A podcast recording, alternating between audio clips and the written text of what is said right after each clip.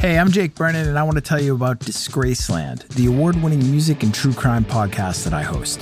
Disgraceland tells the stories of musicians getting away with murder and behaving very badly. Fleetwood Mac, Nipsey Hussle, Cardi B, Ozzy Osbourne, Taylor Swift, Tupac, The Beatles, Amy Winehouse, Jay Z, The Grateful Dead, and so many more. This is not the music history you've heard before. This is an uncensored, immersive look at the lives of musical icons as seen through the crimes they've committed or that have been perpetrated against them. Did Jerry Lee Lewis murder his fifth wife? What really happened to Sam Cooke in that seedy motel at 3 a.m.? And how did the Rolling Stones wind up sleeping with the First Lady? Wait, what?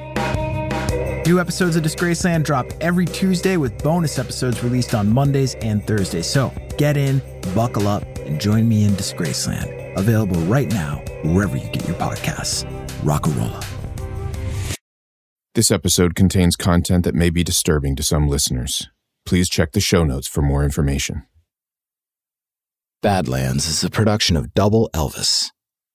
Hard times, hard times got everybody in trouble. Not only got you, it's got me, oh Lord. It's got the rich, it's got the poor, it's got the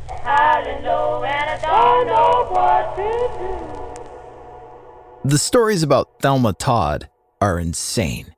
She confronted a stalker alone on a dark corner of Hollywood Boulevard with just a dollar and a gun in her purse.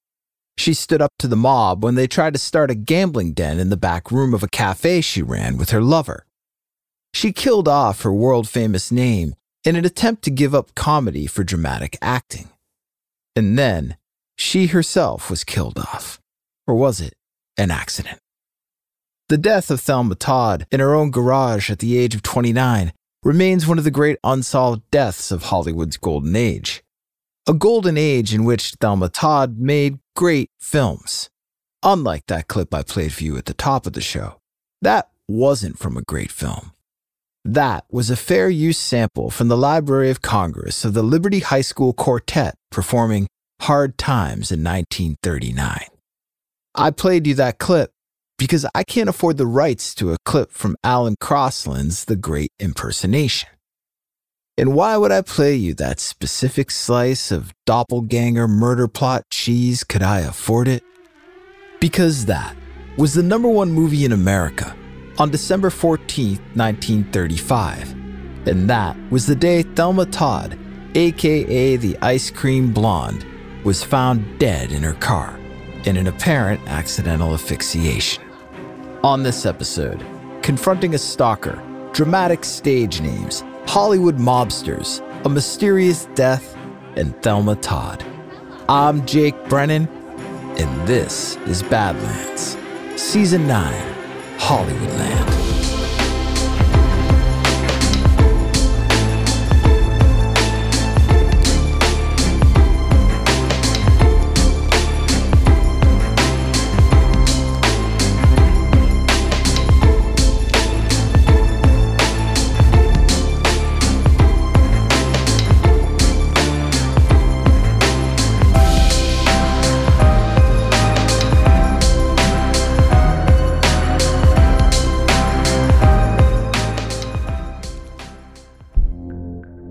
December 1935. Winter was colder than Thelma Todd expected it to be. She was a child of Massachusetts, used to the cold. But California was the land of sunshine and endless summer, or so they said. As she readied herself for the party that night at Cafe Trocadero in Hollywood, she reminded herself that California wasn't always what it appeared to be. Her maid helped her climb into a long mink coat over a sparkling blue cocktail dress. Did she need the big ring of keys that unlocked every door in the building? Nah. Thelma shook her head, her tight blonde curls shaking like tiny bells. She didn't want to be weighted down that evening, not by keys or men or anything else. Her maid took a single key off the ring, and for the side door that led up to the apartment.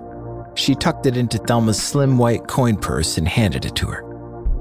The car was waiting outside, in front of the cafe Thelma co owned with her business partner, former director and sometime lover, Roland West. Their relationship was complicated. Complicated in part because Roland West was 20 years older and was still married. The cafe and the apartment above where Thelma lived and where Roland stayed, with only a sliding door between them for deniability, made things a little easier. But the complex web of sex, emotions, and business frayed easily. Roland grabbed Thelma by the elbow as she was on her way out, harder than he needed to. He smiled. Don't forget to be back by two, honey.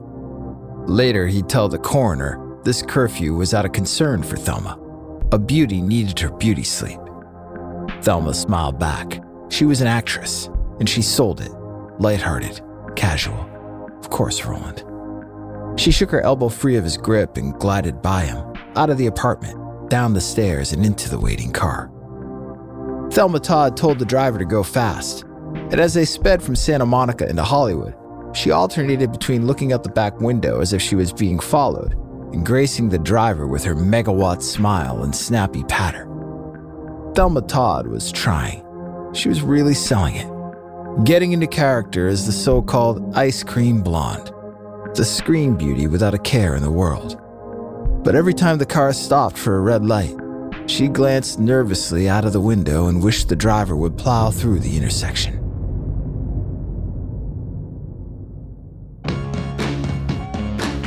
The party tonight was just for her, thrown by friends to help her say so long to a difficult year. Thelma Todd was ready to put 1935 in the rearview mirror. Inside the fashionable Cafe Trocadero, she worked the room. She dazzled everyone in attendance with her charm, until one guest stopped her dead in her tracks. Her ex husband, Pat DiCicco, here with his new girl. That relationship, too, had been complicated. Pat was a hothead, a low level talent agent with aspirations to be a movie producer or a mobster, but without the connections or the brains to succeed as either.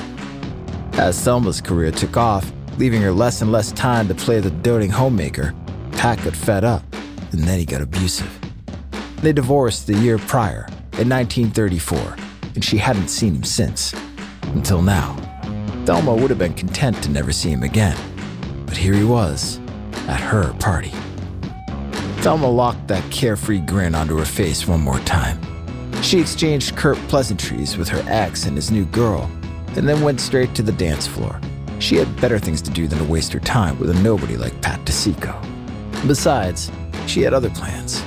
She was going to make a new movie in England. She was seeing a guy from San Francisco, a businessman, whose name she refused to divulge. She told her friends all about it, and they were happy that she was happy. It seemed the old Thelma was back, and for hours she was. At 3:45 a.m., Thelma's car pulled up in front of the cafe building she called home. She was reluctant to get out. She made a big show of looking around the back seat to make sure she hadn't left anything. For the entire drive, she'd been silent, but now she chatted up the driver, asking him questions like, did she owe him anything for the ride, even though she knew Roland took care of all that. Typically, the driver took care of Thelma by walking her up to the side door of the building that led to the upstairs apartment, especially during this particular year when Thelma seemed to jump at every shadow. But tonight, Thelma refused the help. She insisted on walking alone. The driver scanned the scene. There were no other cars and no one he could see. The lights in the cafe were off, but he couldn't tell if the lights in the apartment were on. Ultimately, it was Thelma's decision, and he couldn't do much to argue with her. He said goodnight and watched her walk up the hill toward the cafe. He got back into the car and pulled out onto the boulevard, pausing a moment to look back. Thelma was heading to the side door, her back to the driver. She was safe. He drove away. He was the last person to see her alive. That was late Friday night. On Sunday morning, Thelma's maid drove into work. Her routine was to park her own car in Thelma's garage, located up the steep hill from the cafe Thelma lived above. There, she switched out her car for Thelma's Lincoln and drove it down the hill so Thelma could use it that day. The garage was unlocked, and the keys were always left in the Lincoln's ignition. Remember, this was 1935 and the world was safer. The maid carried bundles of laundry and other packages, intending to load them into the Lincoln to bring them down to Thelma's apartment. And when she opened the passenger door of the car, she jumped. Thelma Todd was slumped in the front seat, her head hanging to the left. She looked just like she had the last time the maid saw her, getting ready for her party. Her mink coat, her blue cocktail dress, her immaculate hair, everything was perfect. Then the maid saw the blood around Thelma's nose. She reached out to shake Thelma awake, but there was no response. Thelma Todd, a promising comedic actress of the early silver screen, was dead at 29.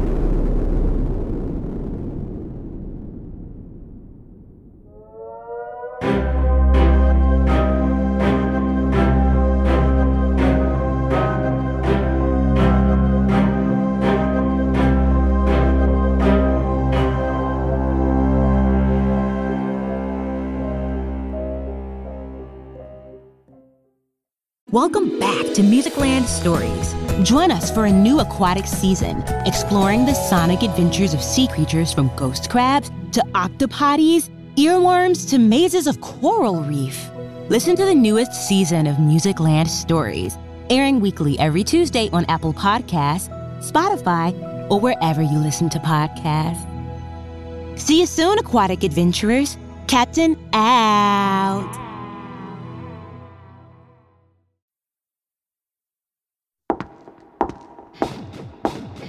Thelma Todd's heels clacked against the pavement of Hollywood Boulevard, echoing in the haze of the summer night. She walked past her usual hangouts, the clubs and cafes, into a part of the boulevard that was less trafficked and more shady. She clutched her little purse tightly. Inside was one dollar and a gun. She was on her way to meet the man who'd been threatening her for months. The man whose last letter said to meet him here on this block with $10,000 in cash, or else she'd be kidnapped, killed. The man who was identified only by the crude Ace of Hearts drawing sketched at the bottom of each letter he sent. The police were no help, and hiding wouldn't help either. She wasn't about to let some little coward ruin her life. She clung to her purse, the weight of the little gun inside giving her purpose. Ahead of her, she saw a man loitering on the corner. He was dodgy, checking his watch, hiding from the cone of the streetlight. Thelma approached him. One look at him and she knew this wasn't the guy. He was more scared of her than she was of him. This guy just made her feel sad. He looked her up and down and said, How about we go someplace more secluded? Thelma Todd put her chin in the air, turned on her heel, and walked back up Hollywood Boulevard, back to her world.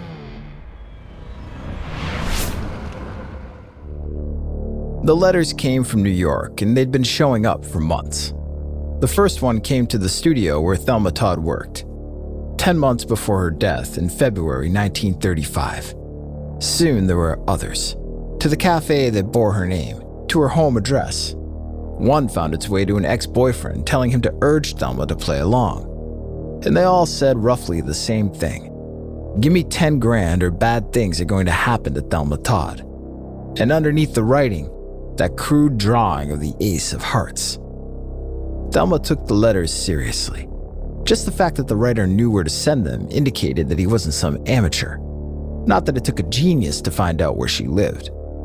At the time, Hollywood magazines and newspapers regularly printed the addresses of movie stars.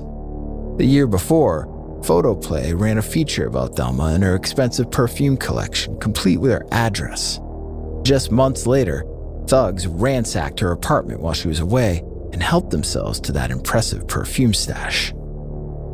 But the Ace of Hearts letters were so consistent that they soon became unsettling. They were national news, which just encouraged the writer to write more, mocking the police's inability to do anything about it. And there was so much detail in the papers about those letters that copycats began cropping up, like the guy avoiding the cone on the streetlight on Hollywood Boulevard, the one Thelma had gone to meet thinking he was the real deal. To combat the harm the papers were doing and the risk that they were putting her at, the movie studios floated a story that Thelma was under armed guard 24 7. But nobody saw any muscle with her when she was at the Brown Derby or at Sardi's. In May, three months into the threatening letters, Thelma greeted guests at the World's Fair in San Diego without an armed guard in sight. Because Thelma Todd was not going to be intimidated by anyone. She grew up working class in Massachusetts. When she was four, her family went on vacation to a creamery in Vermont. And this was 1910. It's not like Disneyland was on the table. Her older brother was hypnotized by the churning machinery. Their mother had to pull him back from touching it. But later that same day, he and Thelma snuck back into the creamery. With no adults around, her brother started the machine up, but his coat got caught in one of the belts. And the machine slowly pulled him into the works, mangling him while Thelma stood there, helpless in horror, watching clouds of deep red swirl in with the cream. After his death, Thelma swore to be both son and daughter to her grieving parents. She was a tomboy, and she'd deck any boy who tried to kiss her. A childhood full of roughhousing made her perfect for slapstick roles alongside comedy giants like Laurel and Hardy and the Marx Brothers, but there was no denying it was her looks that first got Hollywood's attention. While training to become a schoolteacher, she won Miss Massachusetts 1925, and Hollywood scouts recruited her to join the Paramount Players School, a kind of 1920s version of a reality show or an influencer house. Potential stars were sent up to New York where they lived in chaperoned dorms and trained in things like makeup and horseback riding. Anything a future Hollywood star might need. And Paramount used the school as a way to drum up publicity around what it called the next generation of Hollywood stars and starlets. Plenty of the young prospects burned out under the constant media attention and the pressure of acting coaches and weight monitoring, but Thelma thrived. She graduated from the Players School and got her ticket to Hollywood. This was the notorious era of the casting couch, when young women were expected to put out for producers in exchange for roles. But nobody tried that shit with Thelma Todd unless they wanted a black eye. She landed roles with her good looks and her comedic timing. It didn't hurt that this was the moment Hollywood was transitioning to talking pictures. Thelma's clear East Coast elocution meant she passed her mic test when more famous stars of the silence were being led out to pasture because their voices just didn't cut it. In fact, Thelma Todd had only one weakness her heart. Diagnosed with a murmur after fainting on set, hospitalized more than once for overexerting herself during some physically exhausting bit of comedy. Those bits of comedy didn't make her a massive star, but she was a fan favorite in comedy shorts alongside bigger names like Buster Keaton. In the 30s, she was paired with comedian ZaSu Pitts for what the studios imagined would be a female Laurel and Hardy. They made 17 short films together between 1931 and 1933. And even when ZaSu Pitts, the more famous of the two, left, the studio kept Thelma under contract with a new partner. For better or worse, by 1935, Thelma was famous enough and rich enough to be the subject of threats and for the police to take those threats seriously. The Ace of Hearts letters continued to arrive, and though she swore she wouldn't let herself be intimidated, she moved out of the apartment where she lived alone, the one the perfume thieves had already broken into, and into the apartment above the cafe that she owned.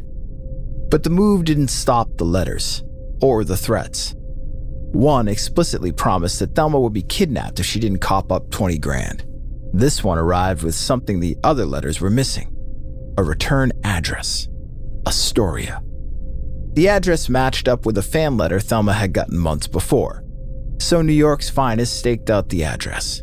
The cops decided the landlord at the address, a father of two with no prior convictions, seemed sketchy, so they arrested him as the extortionist. The press reported on the arrest, and Thelma, for one, was relieved that this was all over except that the letters kept coming. In Astoria, a 26 year old man living with his parents became increasingly agitated about the fact that their landlord was on trial for threatening to kidnap Thelma Todd. He told his parents he had a plan to protect the landlord. He called the local paper and confessed that he was the guy. He sent the letters, not the landlord. And the newspaper staff thought he was a crank and hung up. He called again this time with specific details about what was in those letters. The newspaper set up a meeting with the man at a newsstand in Times Square, and they also informed the FBI, who arrested him on the spot.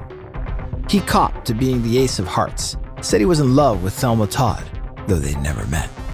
He also saw the letters as a sort of publicity stunt, a way to get the press talking about Thelma, to help her career.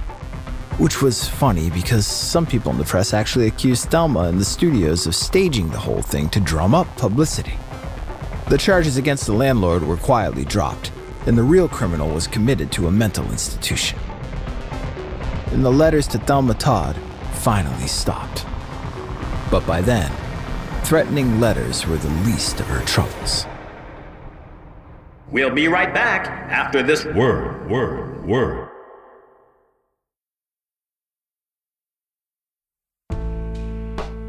December 1932.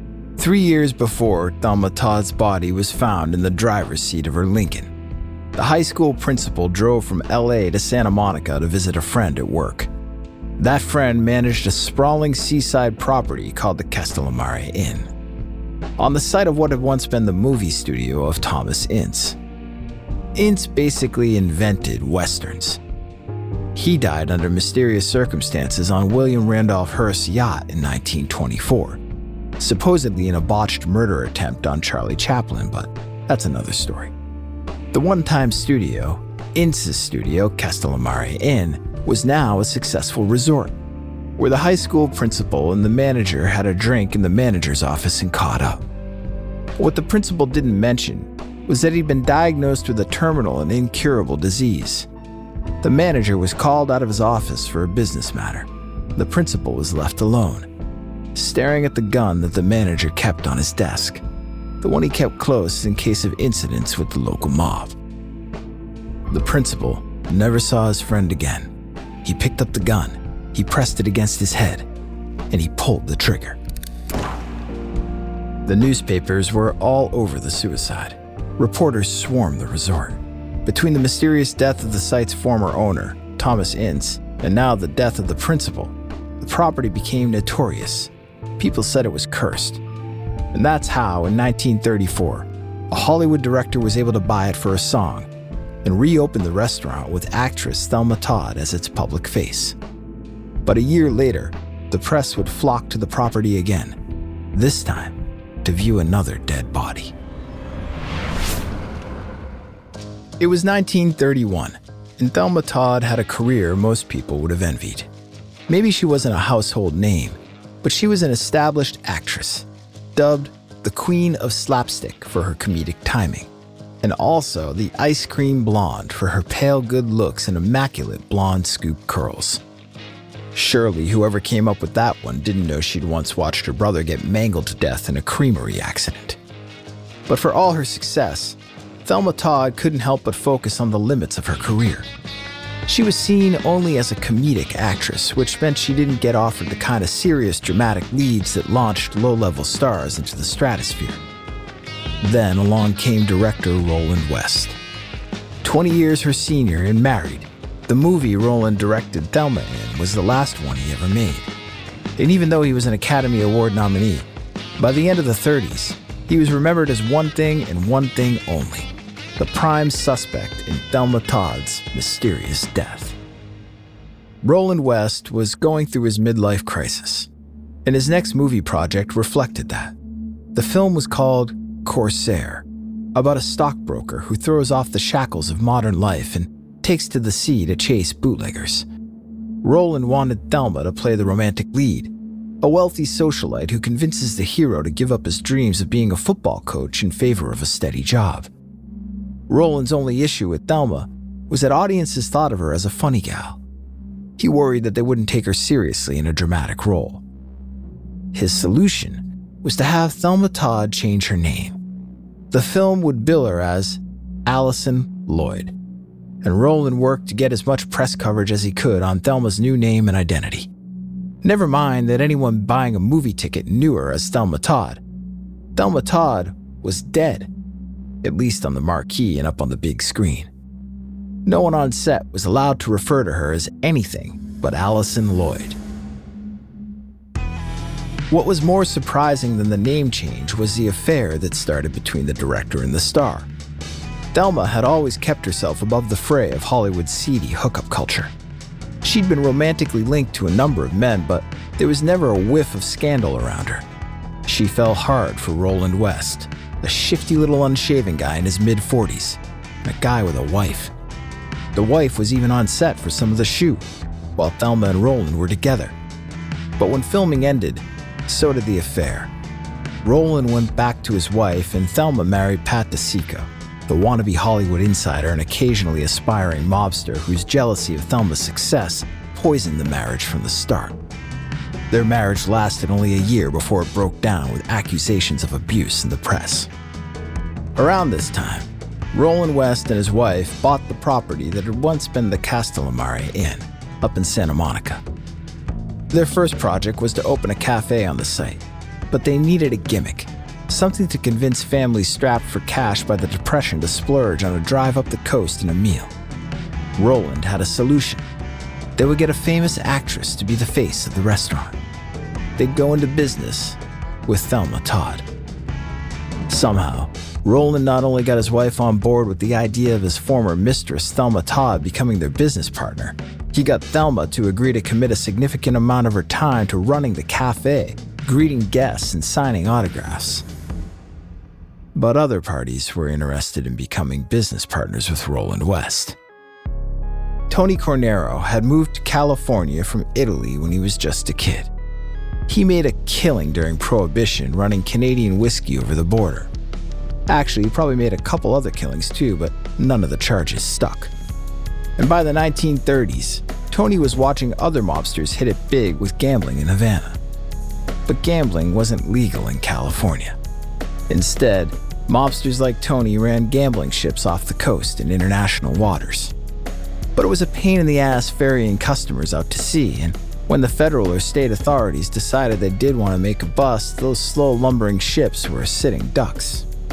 What Tony needed was a collection of private venues where rich patrons could gamble in style and on land. Plenty of LA clubs were more than happy to lease out their back rooms, speakeasy style, to the local hoods. It was a way to make a little extra cash, and clubs frequented by the Hollywood elite were almost immune to police raids. But the local mafia had already locked down the gambling rooms in central Hollywood, which meant Tony couldn't get a piece of that action. Which is why he turned his eyes out to the coast to the seaside cafe that had become not just a tourist stop, but a hangout destination for Hollywood's finest stars with money to burn. The sprawling property even had a back room, the section Roland West and the management simply called the Tower. It was the perfect spot for a gambling den. Except that when Thelma Todd heard about the plans Tony and Roland were cooking up, she said she wasn't having it. It was her name on the cafe, after all. Roland wanted to turn her cafe into a gambling den? That had only happened over Thelma Todd's dead body.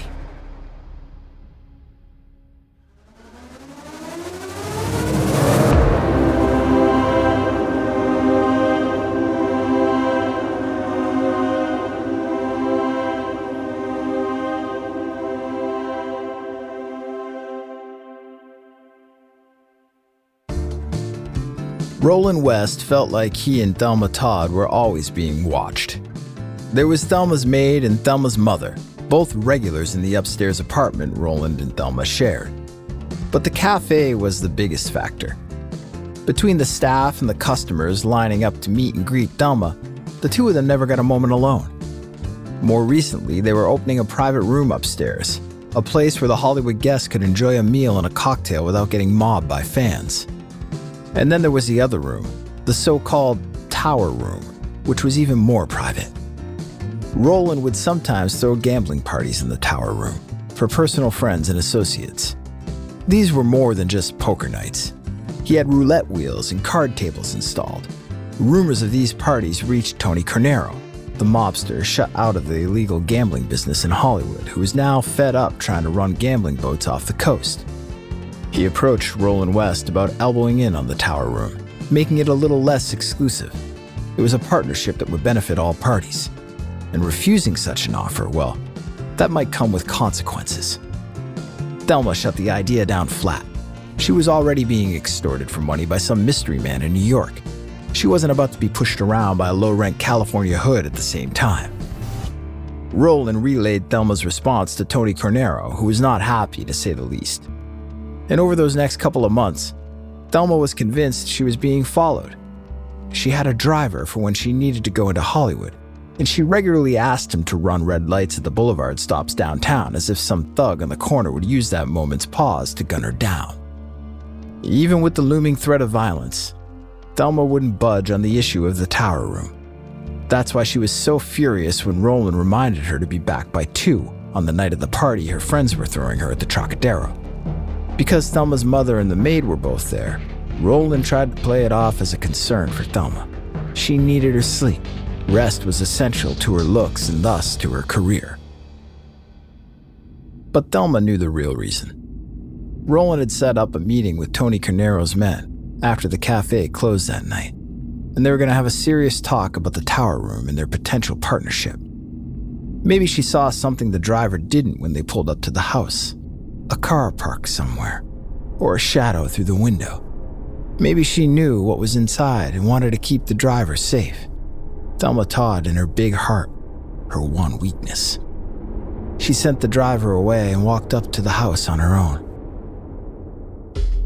Roland West would later tell the grand jury that he'd locked and latched the side door, that Thelma wouldn't have been able to get in that way, and she must have taken the long walk to the garage instead to keep warm. But the latch was just a little eye and a hook latch, like you'd have on a screen door, and Thelma had the key to the lock, and if she wanted to get in, she could have done so easily. She could have entered the darkened apartment thinking that she'd stalled long enough, that Roland's mobster guests would have given up and left.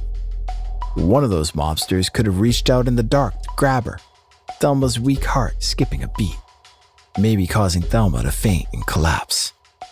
Then, perhaps, Roland rushing to help, but not before one of the mobsters saw an opportunity.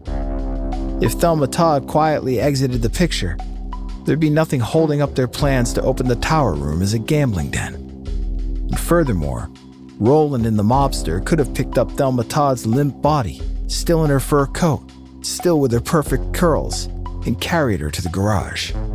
Maybe placing her just so in the front seat of the Lincoln, turning the key in the ignition and shutting the door behind them. During the subsequent investigation, one officer let the other cop shut him in the garage with the Lincoln's engine running. After 90 seconds, he was pounding on the door to be let out, dizzy from the carbon monoxide. But Thelma must have woken up, at least once, hitting her nose on the steering wheel and drawing the little bit of blood found around her nostrils when her body was discovered. Roland insisted that Thelma was locked out and thus went to the garage to get out of the cold. He said she must have turned the engine on to warm up, as if she didn't know the risk of asphyxiation from the exhaust. It was her heart, he said. It just gave out. Pretty soon, everyone else was telling the same story. The cafe staff, even Thelma's mother, who initially insisted her daughter had been murdered. It was like someone told them it was in their best interest to stop asking questions. Roland West was never arrested, but without any further evidence, the grand jury had to believe his story about the death of Thelma Todd. But maybe the truth was a different story one about mobsters and a Hollywood legend who'd stood up to them. A story that ought to be in pictures. I'm Jake Brennan, and this is Badlands.